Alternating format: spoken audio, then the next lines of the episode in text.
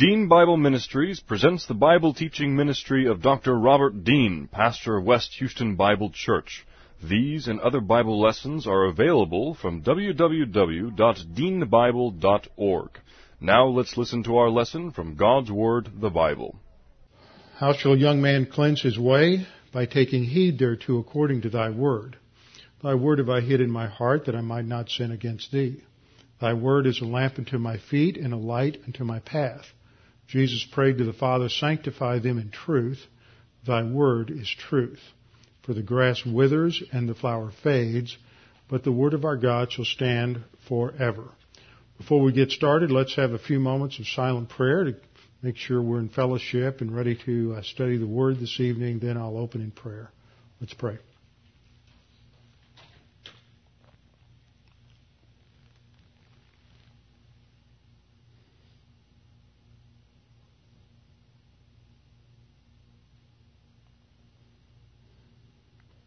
Father, we are so grateful to your grace, grateful to your goodness, great, grateful for all the many things that you have uh, provided for us. Above all things, we're grateful for our salvation.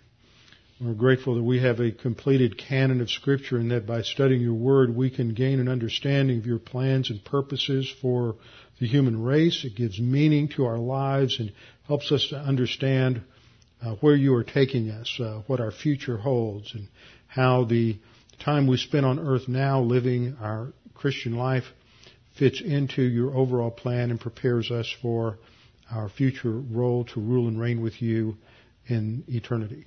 Now, Father, we pray that as we continue our study, that our thinking might be expanded and that, that we might come to a more precise understanding of who you are and what you've done in our lives. We pray this in Christ's name. Amen. We're in Revelation 11.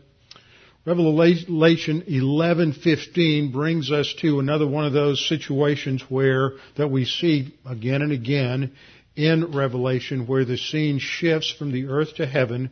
It's a scene around the throne room. The uh, 24 elders are the only ones mentioned, but we know from previous scenes, from following scenes, that the living creatures, the four living creatures are there before the throne, as well as uh, the angels. Now, last time, we almost finished this section, but I introduced a term and a word last time that I want to go back and review a little bit because it will help us tighten our understanding of the Trinity and it helps us understand a little bit about some of the things that are going on in this particular passage. In 11:15 we read that the seventh angel sounded the trumpet and there were loud voices in heaven saying the kingdom of the world has become the kingdom of our Lord and of His Christ, and He will reign forever and ever. Now, I want you to take a look at that passage. I want you to take a close look at it and answer the question, not out loud. Answer the question, who will reign forever and ever? Who is the He? Now, don't give me any kind of baseball routine on this. Who is he? Who is the he? That's the question. Okay. We have to get into some issues related to, let me see if I even have this set up right here, related to, uh, yeah, I think this has it, um, related to the Trinity and how the scripture talks about Jesus Christ as the Son and the Father, and at times passages seem rather ambiguous as to who is being uh, who is being talked about. And so I introduced us last time to a doctrine of perichoresis. Now, before we get into that, I want to go back and briefly just define the Trinity. The term Trinity is not found anywhere in the Bible. It is a theological term that was coined by one of the early church fathers in the late second century AD. He used the Latin word Trinitas to express his understanding of the Father, the Son, and the Holy Spirit. There was an understanding in the early church that the Father was God and the Son was God and the Holy Spirit was God, but they weren't asking those difficult questions of how do you put that together. They're simply restating what the scripture says in most cases, but nobody's asking the tough questions until about the middle to the end of the second century. And then as Christianity has spread throughout the Roman Empire, those who are the Greek philosophers and skeptics and others who were in opposition to Christianity began to ask them, well, how many gods do you have? Uh, you say you believe in one God, but you have the Father, the Son, and the Holy Spirit. It sounds like three gods to me.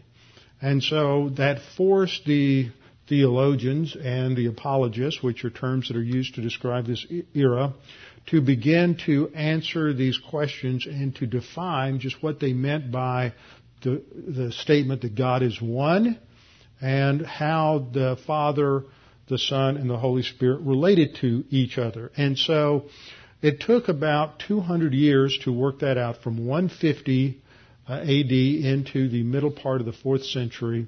Uh, a major step was taken at the Council of Nicaea in 325, but there were still battles that continued for about another 100 and, uh, 125, 130 years after that.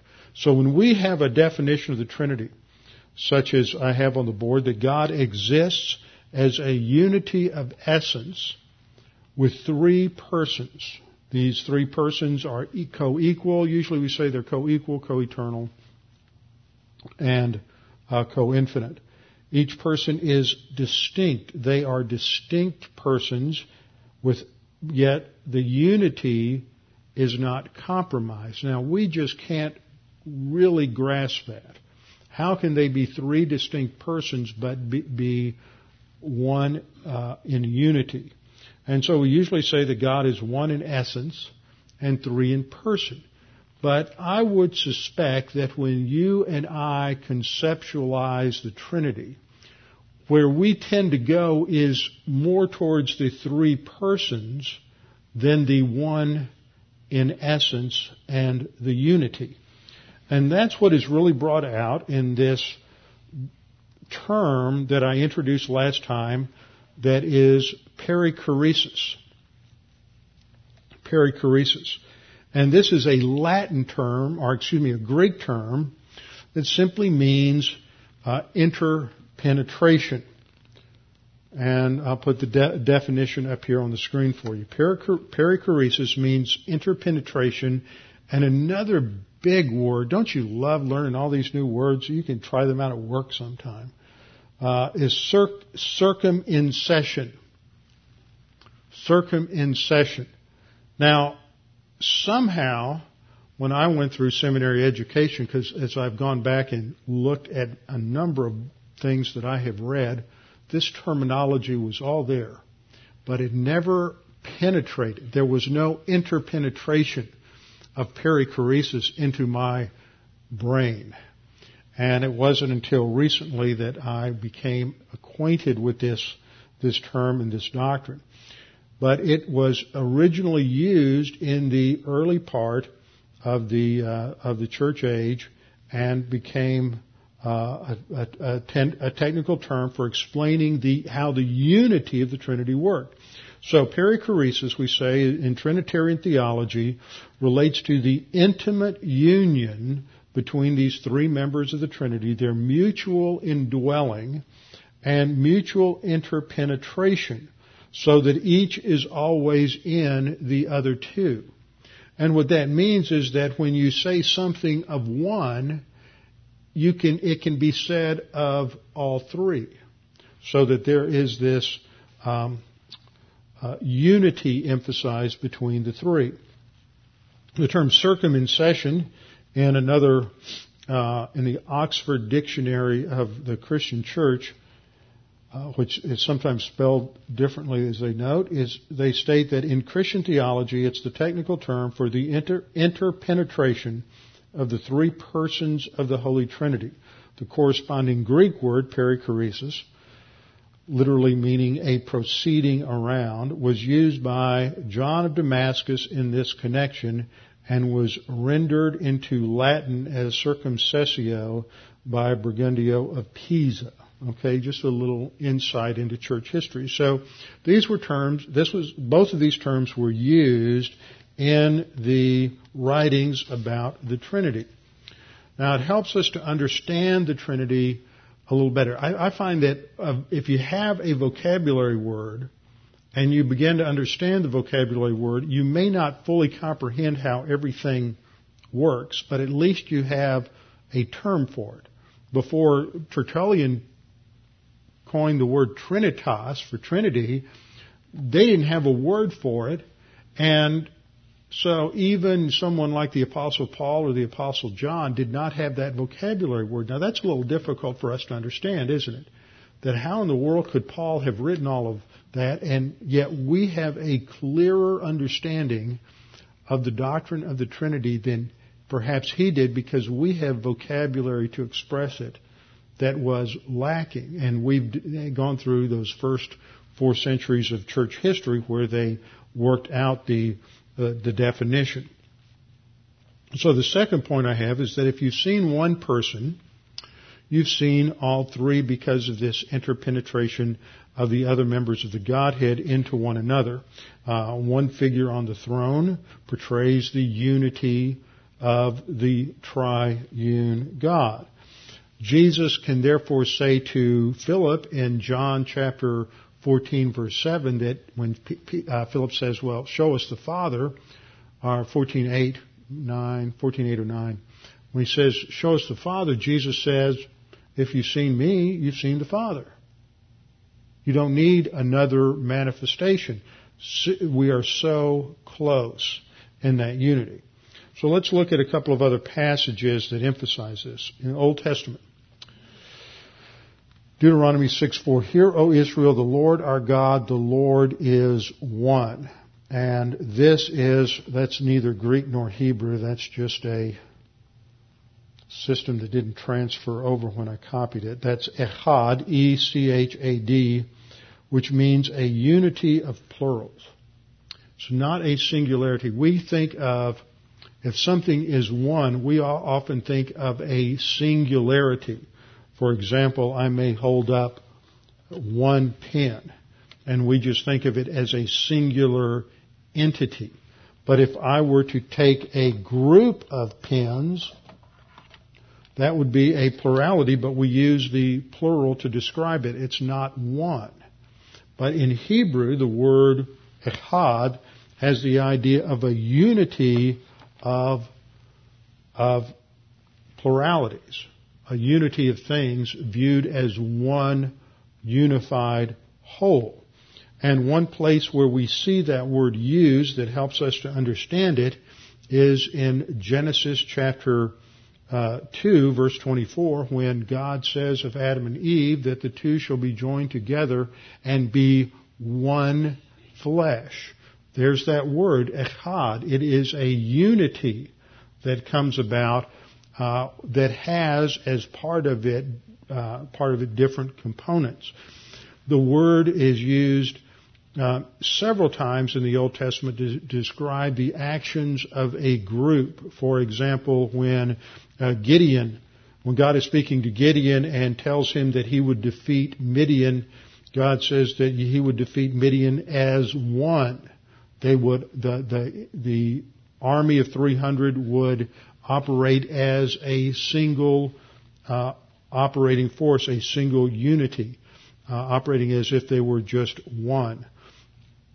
Uh, you have other passages such as the entire nation is referred to as one in passages like Judges 20 verse 8 and 1 Samuel 11 uh, 7.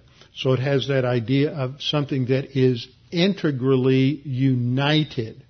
And when it refers to God, of course, it is a unity beyond anything that we can imagine. This is one of the problems that we have for all you prep school teachers with trying to use some of these illustrations that people try to use for for the Trinity, like water. It says one state it's gas, and another state it's it's ice, and another state it's it's a liquid. Or an egg, you have your white shell and or brown shell, depending on what the egg, or even a green shell. You've green eggs. Um, you have your shell, you have the inner white, and you have the yellow yolk. But that's not, neither of those illustrations have a interpenetrating unity, so they just fall apart. We don't have anything within creation that we can use that really corresponds to that unity that God has when we're talking about the unity of the Trinity.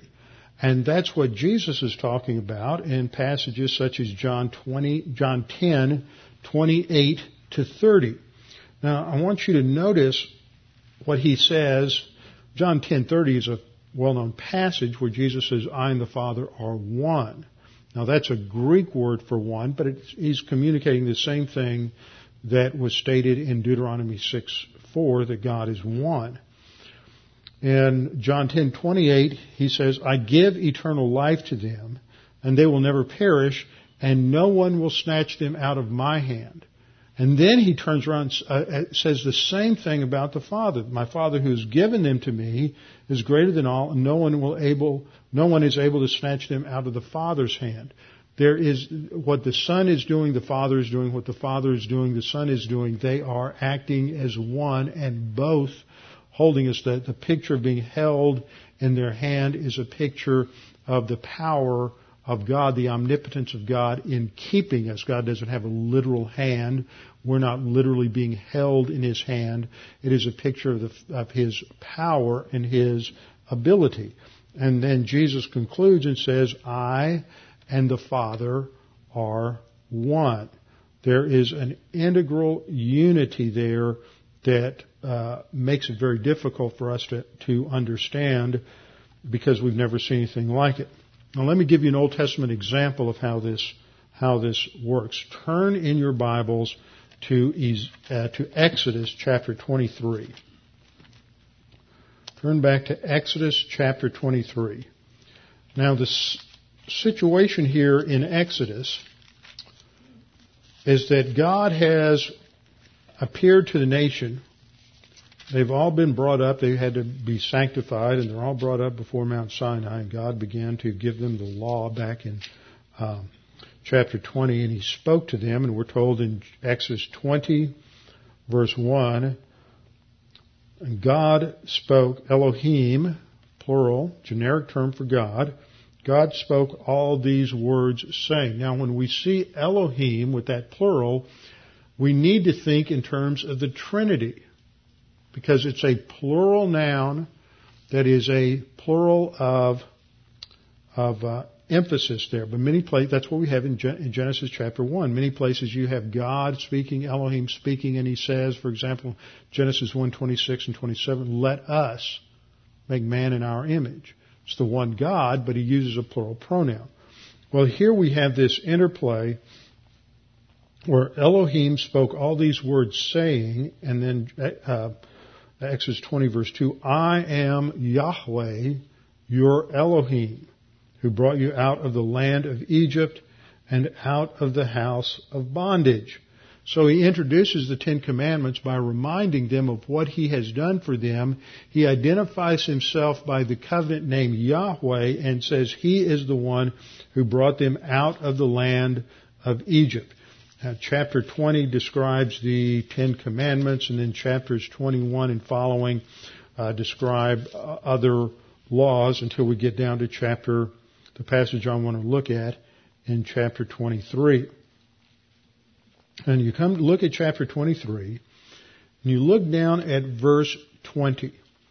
And what happens in, at this point, is that God is beginning to tell them what He is going to do for them. He's laid down the basic precepts of the civil law and some as, a couple of aspects of the uh, ritual law, the, the feasts and the Sabbath. And then he says in verse 20, Behold, I send an angel before you to keep you in the way and to bring you into the place which I have prepared. There's not an article with the word angel there, but that may not be significant. verse 21 says, Beware of him and obey his voice. Do not provoke him, for he will not pardon your transgressions, for my name is in him. Now, we studied this before that when you get into the scriptures and you read these, this reference to the name of God, the name of something, the, the Jewish idea was name represented something about the essence of something, the essence of someone. So when um, Jacob is born, he's named Yaakov, meaning heel grabber, because he's grabbing at Esau's heel when he's when he's born. He's the pretender, the, the, the one who's always grasping for things. And you have uh, other other terms. Uh, Isaac, Yitzhak, is called laughter because uh, Sarah laughed when she heard God say that she, as an old woman, was going to give birth uh, to a son. So you have the, the, the terms mean, the names mean something. They're not just, uh, they're not just tags like we have for, for things. It's not simply nomenclature. It represents something about the essence of something. So we, likewise, when you get into the New Testament, you say, believe on the name of Jesus. You're not just believing on just, just the, those five letters, J-E-S-U-S, and that somehow those five letters will save you. You're believing in the essence of who Jesus is as the second person of the Trinity who came to earth, died on the cross, became a man, died on the cross for our sins. So here you have a statement that the Father speaking, or, or um, it's, it's got to be the Father. You have God, Yahweh speaking, saying that He will uh, lead with this angel Beware of him, obey his voice, do not provoke him, for he will not pardon your transgressions, ascribing to this angel that which only deity can do, forgive sin. For my name is in him. He's saying my essence is in him. So it's this angel mentioned in verse 20 is distinct from the God who is speaking. Now the problem that we have is there's a verse over in John 1 that we're all familiar with. It's where um, John writes that no man has seen the Father at any time. The only begotten has explained him. And we've taken that verse and we've pushed it way too far because we've made it seem as if nobody ever had interaction with God the Father in the Old Testament. And I've gone back and you, you'll see various people, and I may have done this in the past, where you attribute the personage who was speaking to Moses from Mount Sinai as, well, he, as the, as the son rather than the father. But here there's a clear statement that the person speaking is divine. The angel being, he's speaking about that he's sending before the Israelites is divine. So the angel has to be the angel of the Lord, which is clearly the second person of the Trinity. And then verse 22 says, But if indeed, if you indeed obey his voice and do all that I speak, then I will be an enemy to your enemies, an adversary to your adversary. And then we look at verse 23 and he says, For my angel, now it's clear there, it's not just any angel, it's my angel will go before you and bring you into the Amorites and the Hittites and the Perizzites and the Canaanites and the Hivites and the Jebusites, and I will cut them off.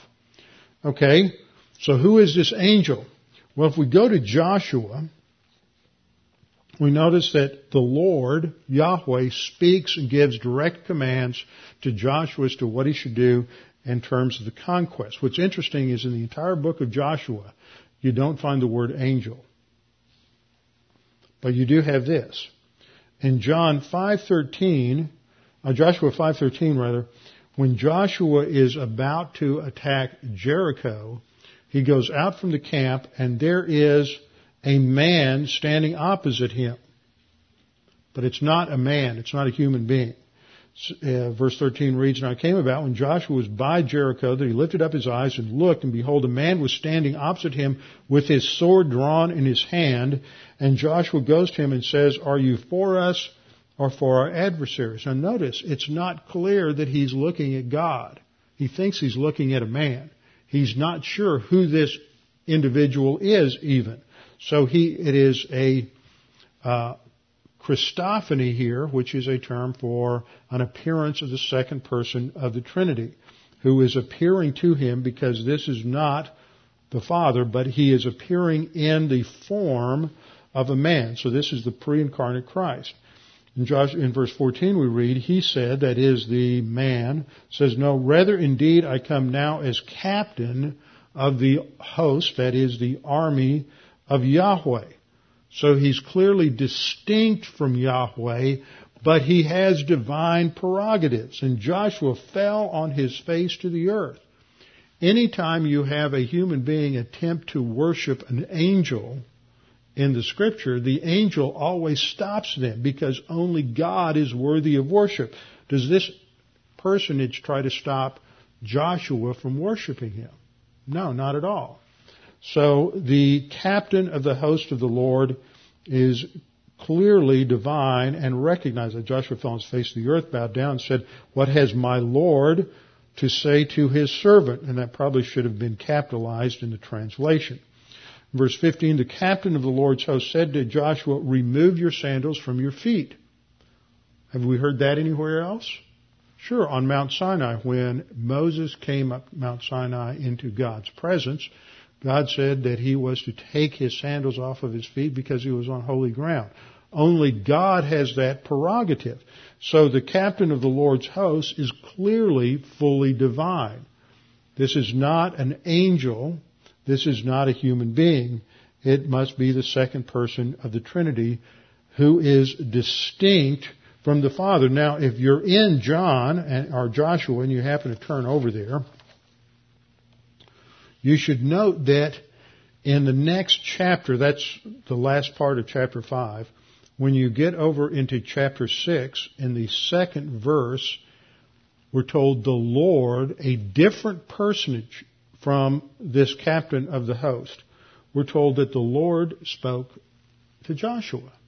And there it's Yahweh. And so you have in the first part of Joshua, on the one hand, you have Yahweh speaking, communicating, directing, commanding Joshua. And then starting in chapter 5, you have another personage who is going to lead them and direct them in their combat against the Canaanites. And that must be the second person of the Trinity. Let's go back and look at Exodus 23:3. God on Mount Sinai says to says to Moses, "My angel will go before you and bring you into the land of the Amorites, the Hittites, the Perizzites." We have this man who is the actually the angel of the Lord appear in uh, Joshua 5:13 through 15 to Joshua, and then after the major campaigns are concluded and there is another gathering of the tribes for a covenant renewal ceremony at um, at Gilgal, the angel of the Lord came up from Gilgal to Bochim to meet with Joshua and said, I brought you up out of Egypt, led you into the land which I have sworn to your fathers, and I said, I will never break my covenant with you. Who said, I will never break my covenant with you? Well, if you go back to Genesis 12 and 15 and 17, all those passages where God makes a covenant, the Abrahamic covenant with Abraham, he asserts that he will never break that covenant.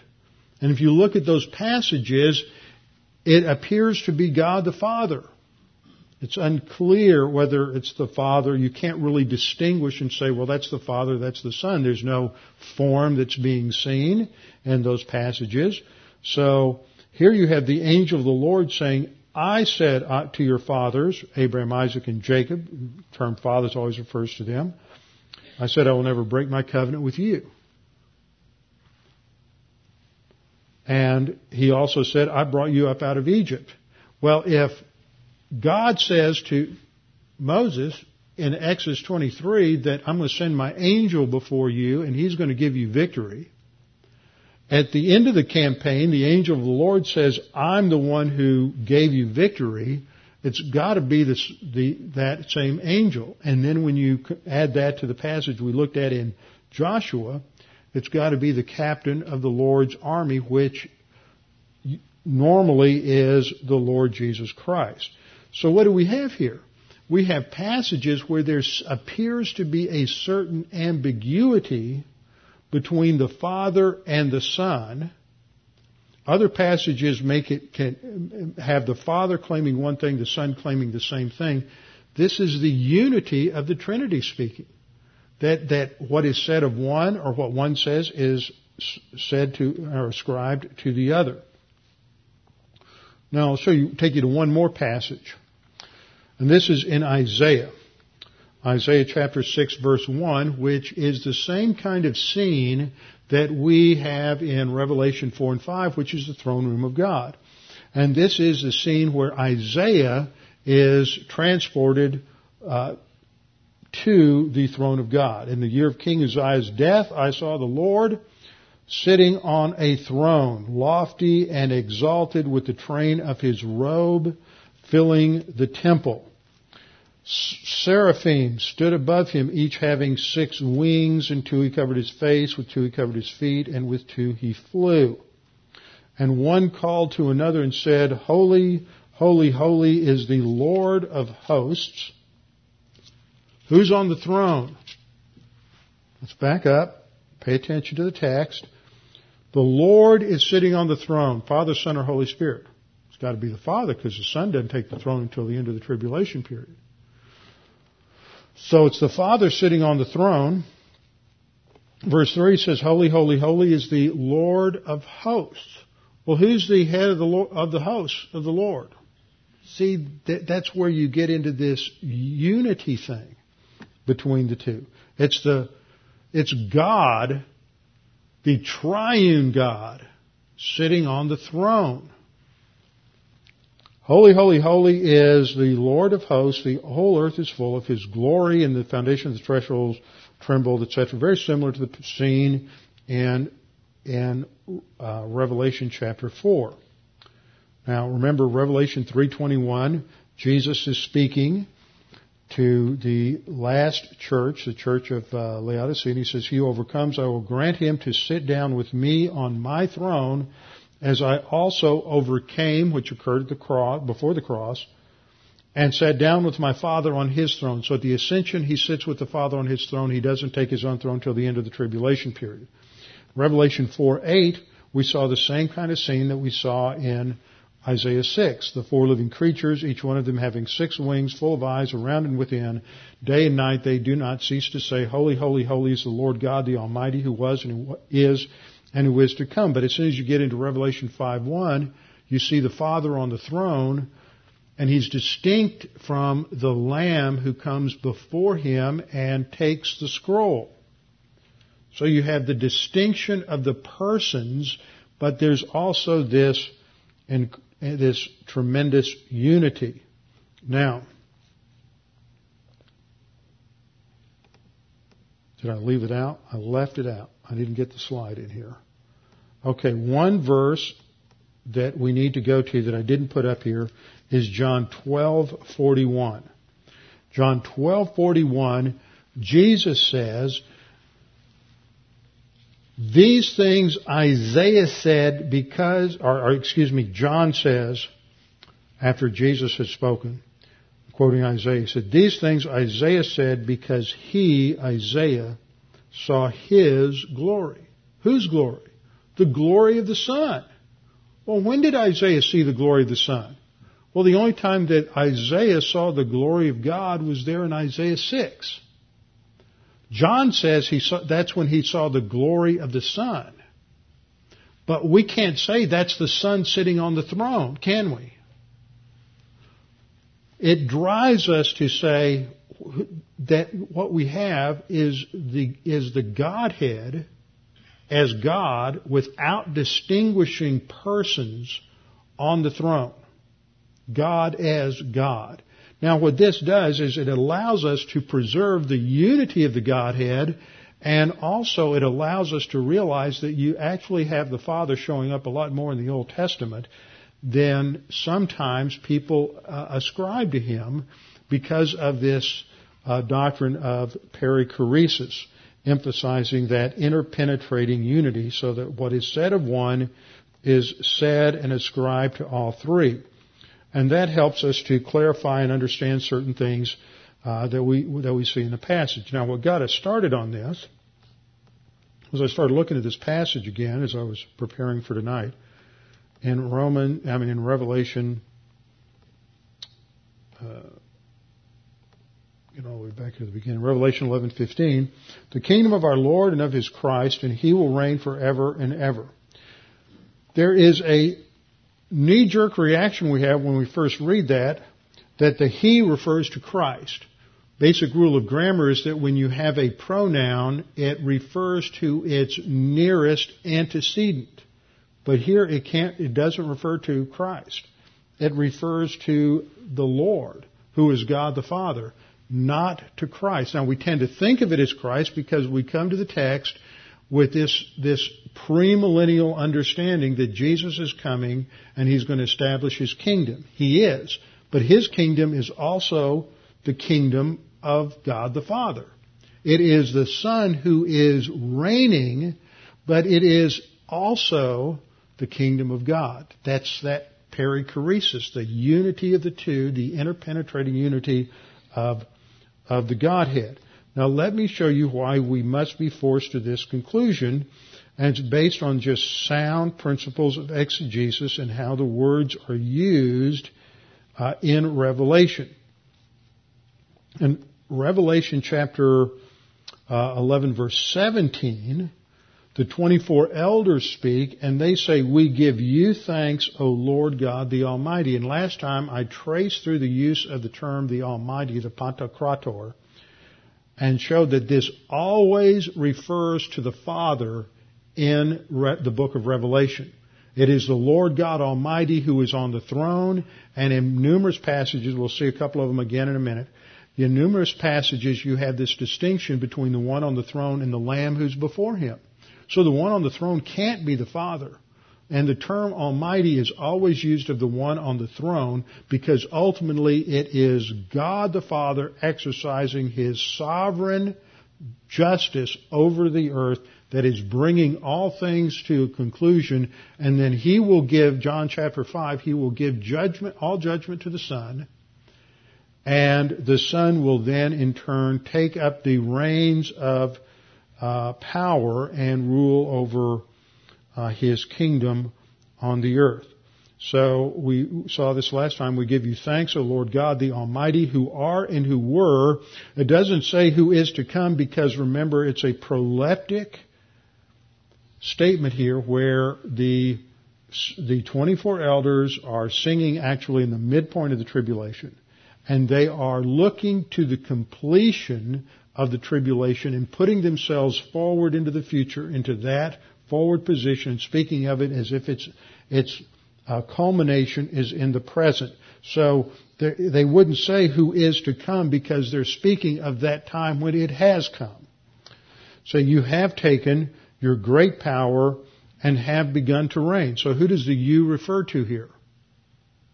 refers to God the Almighty, the Father.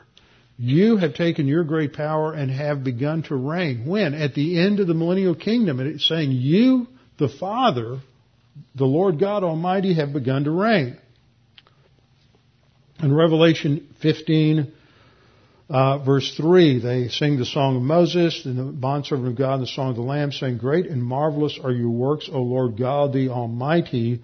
Righteous and true are your ways, King of the nations. And here this is a term related, I believe, more to God's sovereign rule, the Father's sovereign rule, not the Son's messianic rule. You have to distinguish those. Because God rules over creation. The Father rules over creation. In Revelation 19.6, this is at the time of the Battle of Armageddon when the Son is about to come to the earth and John says, Then I heard something like the voice of a great multitude and like the sound of many waters. This is the same imagery he has back in Revelation 4 and 5, the sound of a waterfall like Niagara Falls. and the sound of mighty peals of thunder saying, Hallelujah, for the Lord our God the Almighty reigns. It's not the Son, because the Son's coming on a horse. This is talking about the Almighty on the throne. Verse 15 talks about the Son. For from his mouth comes a sharp sword, that with it he may strike down the nations, and he will rule them with a rod of iron, and he treads the winepress of the fierce wrath of God the Almighty. Very clear that the one who is going to rule with a rod of iron is distinguished from God the Almighty, who is the Father. Now, to remind you that phrase, rule them with a rod of iron, is a term that comes out of Psalm 2. And it is used in Psalm 2 verse um, 9, the bottom verse on the screen. You shall break them with a rod of iron. The speaker, starting in verse uh, 7, middle of verse 7, is the Father. You are my Son, today I have begotten you. Ask of me, the Father says, and I will surely give the nations as your inheritance and the very ends of the earth as your possession. You shall break them with a rod of iron. That is the Son, the anointed in verse 2, the Messiah. So as we look at and pull this together, what we see is that the Father is the Almighty. He is going to begin His reign and He reigns through the Son, the second person of the Trinity, and His establishment of the Messianic kingdom uh, upon the earth. Now let's go to the next verse, which is verse 18 which states, And the nations were enraged, and your wrath came. Now what we see here, you have one reference to the wrath of the Lamb in the sixth seal in Revelation chapter 6. And then elsewhere you have a reference, as we just saw in Revelation 19, uh, 15, the wrath of God the Almighty. And this describes the judgments that are poured out on, uh, the, on the earth during the tribulation period. And it's summarized here, the nations were enraged and your wrath came and the time came for the dead to be judged. Wait a minute. Your wrath came, that's tribulation. The time for the dead to be judged, isn't that great white throne judgment? Uh, the time to reward your bondservants, the prophets and the saints, those who fear your name, isn't that at the end of the tribulation? And uh, so how do we understand this? It is a summary statement that the, that the 24 elders are praising God and they're summarizing what God has done in history is that He has brought this judgment to finalize the rebellion against Him. And He has brought this judgment and with that and the culmination of the seventh trumpet, which are the bold judgments, there will be a time of reward and a time of judgment. He is not specifying the distinctions. He is just making a summary statement that there is going to be a judgment coming and there is future accountability. Now, a couple of things we should note about verse 18 is that two different forms of the word orge, the noun, are used. Orgizo, the verb, which means to become angry, and orge, uh, which means wrath or anger. We said the nations were enraged and your wrath came. So there's the conflict between the nations, the kings of the earth gathering against God. Uh, the nations were enraged, your wrath came, and the time came for the dead to be judged. It just summarizes very briefly what happens at the end of the tribulation period. Now, the use of the word orge is important. It has the idea of wrath or anger as a state of mind. It's a mental state. Okay? It is, it is actual, it's not God being emotional and flying off the handle. It is an expression, an idiom for the execution of His justice. And it is in contrast to the Greek word thumos, another word that is sometimes translated anger or indignation. And that has the idea of wrath as an outburst uh, of a vengeful mind or more of an emotional uh, more of an emotional state. Now, Revelation 11:18 ties back to what we see pictured in Psalm 2, 1 and 2. Why are the nations in an uproar and the people devising a vain thing? The kings of the earth take their stand and the rulers take counsel together against the Lord, the Father, and against his anointed. So Psalm 2 is a prophecy. It's proleptic. It's, the writer is looking at this future end time event as if it is happening in his present time situation. So he's expressing the same kind of viewpoint as we see in this the, the hymn of the 24 elders. Psalm 2:3 goes on to say, "Let us." This is the motto of the uh, of the nations. Let us tear their fetters apart. That is, they view God as restricting them. And we hear that more and more in Western civilization today. We want to resist God because He just wants to spoil our party. Let us tear their fetters apart, cast away their cords from us. But God's response is He sits in the heavens and laughs and scoffs at them, and then He will uh, turn the kingdom over to His Son. That's the remainder of the psalm, which we've gone through before. So, 11:18 says the nations were enraged, your wrath came, and then following that at some general time there's a summation here of the judgment of the dead and reward of the bondservants, the prophets, and the saints, and those who fear your name. Now the bondservants, the prophets, would refer to Old Testament believers and, and the prophets, and the saints and those who fear your name would refer to tribulation believers. The church isn't present here because the church has already been raptured and rewarded at the Bema seat, and they are they return with the Lord. So they're not um, envisioned here. This is a reference to Old Testament believers who are resurrected at the end of the tribulation, and the tribulation martyrs who are resurrected at that time. Uh, and then uh, to reward them and to destroy those who destroy the earth. So there the emphasis is on the destruction of those who are against God. That would include judgment on both the fallen angels and judgment on the earth dwellers who have rebelled against God. Now there's another similar summary passage in Daniel. Notice how you, to, to get to re, understand Revelation, you got to tie in all these Old Testament prophecies. They, they all get pulled together in, uh, in Revelation. In Daniel 12, 1 and 2 we read, Now at that time Michael, the great prince, he is uh, one of the uh, chief angels who is uh, related to, his job is um, related to protecting Israel.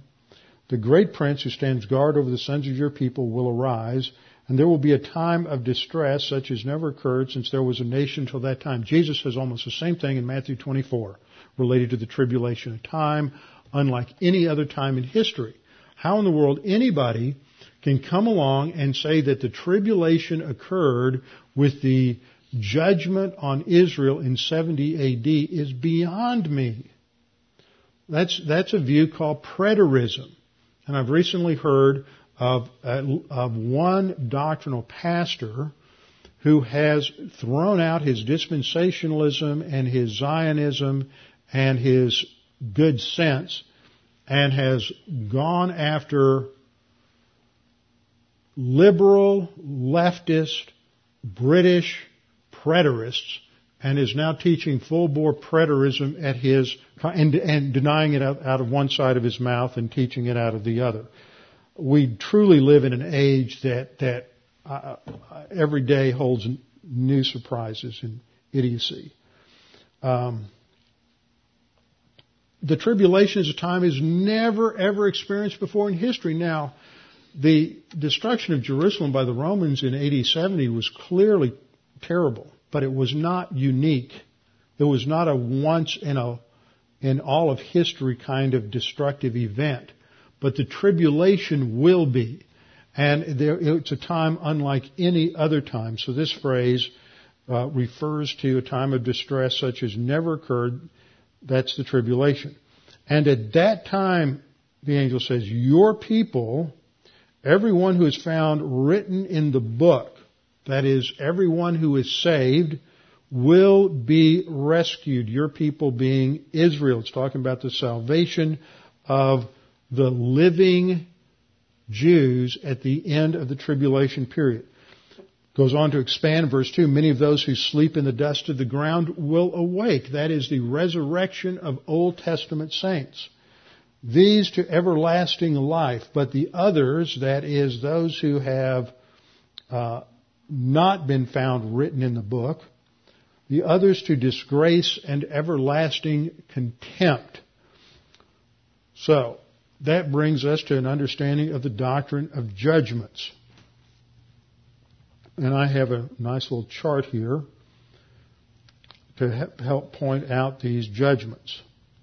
Here's a timeline. On the left, we have the crucifixion of Christ and the resurrection. And then we have a timeline that indicates the different ages or dispensations. We are currently living in the church age. We don't know where we are in the church age, but we suspect we're somewhere closer to the end than the beginning. The church age will end with the rapture of the church, where we will meet the Lord in the air, and this is when we will go through the judgment seat of Christ. This is the first judgment. The judgment seat of Christ.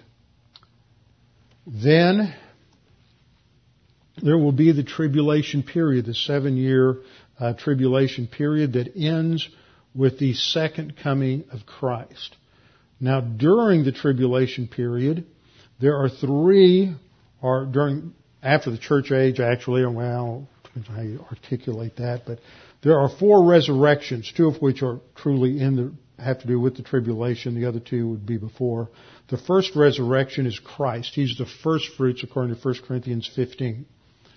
No one was resurrected before that. The Greek word anastasis for resurrection is uh, unique and distinct and only refers to an eschatological event or the resurrection of Christ where complete new life is taken on. So he is the first. Then there's the resurrection of church age believers at the rapture called the ex anastasis in Philippians chapter 3, the exit resurrection. Then there's a resurrection of the two witnesses in Revelation chapter 11 when they are resurrected and taken to heaven. And then there's the resurrection of Old Testament and tribulation saints that occurs at the end of the tribulation period. Now there's a judgment at the end of the tribulation period called the uh, judgment of the sheep and the goats.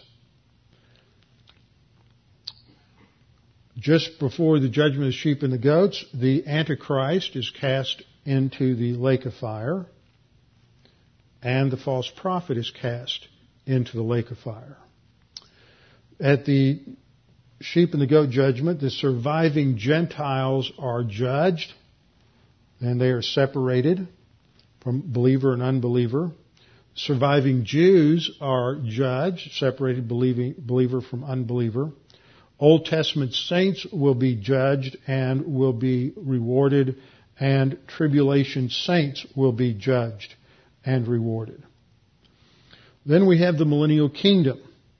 The millennial kingdom is followed by a second resurrection of the unsaved.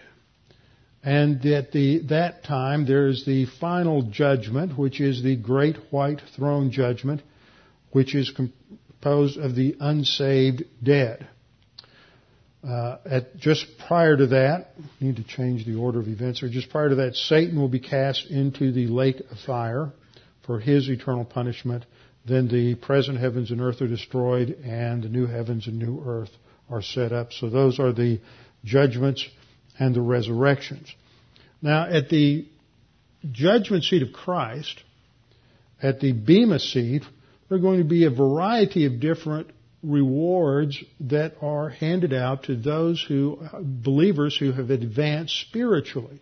Now it doesn't matter how far you've advanced.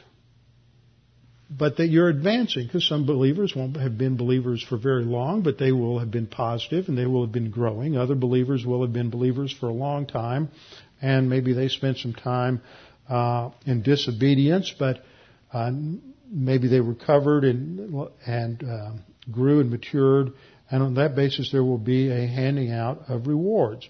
And these are, a, a series of these are listed at the end of the seven letters to the seven churches.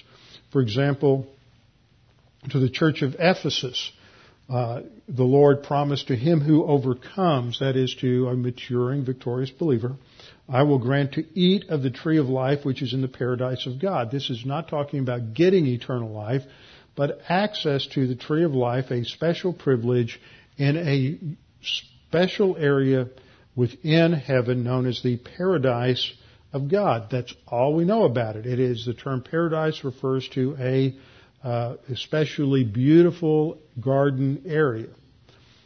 Uh, to the second church, the church of Sardis, Jesus said, "He who overcomes will not be hurt by the second death." This is a way of saying that they won't be hurt, but they will be uh, actually they will be rewarded and they will receive the crown of life. We'll see that under crowns in just a minute. Revelation 2:17. Who has an ear, let him hear what the Spirit says to the churches. To him who overcomes, to him I will give some of the hidden manna. And I will give him a white stone and a new name written on the stone, which no one knows but he who receives it. And we studied this when we went through these passages, and the, the white stone uh, picks up a certain imagery from the culture that for an athlete or someone who had been rewarded with something, this was like a ticket into a special event. And so this white stone represents that access to special privileges, uh, also represented by the hidden uh, manna. And Revelation 2:26, uh, I believe this is to Thyatira, to him who overcomes I will give authority over the nations, ruling and reigning responsibilities. Revelation 3:5, the church of Philadelphia, he who overcomes will thus be clothed in white garments, and I will not. Excuse me, this is the church at uh, Smyrna. Uh, I think that's Smyrna and Sardis backed up. This is Sardis. He overcomes will thus be clothed in white garments, a special uh, uniform. I will not erase his name from the book of life, which is a way of stating by negative a positive that he will certainly receive eternal life. I will confess his name before my Father and before his angels. He'll be praised before God. Revelation 3:12 is the church of Philadelphia. He overcomes. I will make him a pillar and the temple of my God. He will not go out from it anymore. I will write on him the name of my God and the name of the city of my God, the new Jerusalem which comes down out of heaven for my God and my new name. So there are these special privileges, special access that are given to the overcomers. Uh, Revelation 3:21, he who overcomes, I will grant him to sit with me on my throne. And Revelation 21:7, he who overcomes will inherit these things, and I will be his God, and he will be my son. So it's connected to these inheritance rewards for the, the believer. Then we have crowns mentioned, the crown of righteousness in 2 Timothy 4:8, the crown of, of uh, life in James 1:12, and the crown of glory in 1 Peter 5:4. And this speaks of the judgments and the rewards. Final judgment for unbelievers is at the great white throne judgment the dead are brought out of Hades and torments where they have been kept, and they will be brought before the great white throne where it will be determined if their name is in the book of life. If it is not, then they will be evaluated to see if their works are good enough to get into heaven.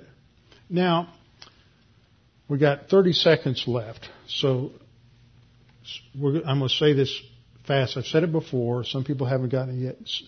The term works is a neutral term. It can mean good deeds. It can mean bad deeds. If it means good deeds, then the word good is in front of it. If it means bad deeds or dead works, then a negative adjective is in front of it. If there's no adjective, it just means works. Includes everything done, good and bad. And it's all piled up. And God somehow has the deficits and the credits all organized in such a way that He's going to come up with a sum total and say, okay, you've got this much, but you know you have to have you know 100 miles higher before you can come into heaven because your righteousness doesn't meet the righteous qualification of God. It's not that they're judged for their good works per se or human good. It's that do they have enough works of any kind to measure up to the righteous standard God God demands for anyone who's going to come into heaven. And it doesn't matter if sin's there or not because it's the sum total of their work and it's going to add up. It, it, they're not being judged for human good. They're not being judged for sin. They're being evaluated to see if they've got enough brownie points to get into heaven. And they don't. And so they are sent to the lake of fire because they're still spiritually dead and under condemnation and because they lack the righteousness of Christ. And all their works aren't good enough to get them into heaven. And so that's the final judgment that is being summarized there at the end of uh, Revelation chapter uh, chapter 11. And then we come to the last verse, which really should be the first verse of the next chapter. They just broke the chapter at the wrong place because there is a new action that takes place. It's totally different from what we just looked at, and that is the uh, revelation, the unveiling of the temple of God in heaven and the Ark of the Covenant that is in heaven. And we will see the significance of that because that really ties to what happens in the next chapter. And we'll begin with that next time. Let's bow our heads and close in prayer. Father, thank you for this opportunity to look at these things, to have our thinking sharpened a little bit as we think about who you are and, and the relations, interrelations between the uh, members of the Trinity and the unity of the Trinity, as well as to recognize that there is an evaluation for each of us at the judgment seat of Christ, and that the task before us is to be prepared and to be pursuing spiritual maturity that we might be ready for the assignments that you have for us in the millennial kingdom. We pray that we would be challenged by these things in Christ's name. Amen.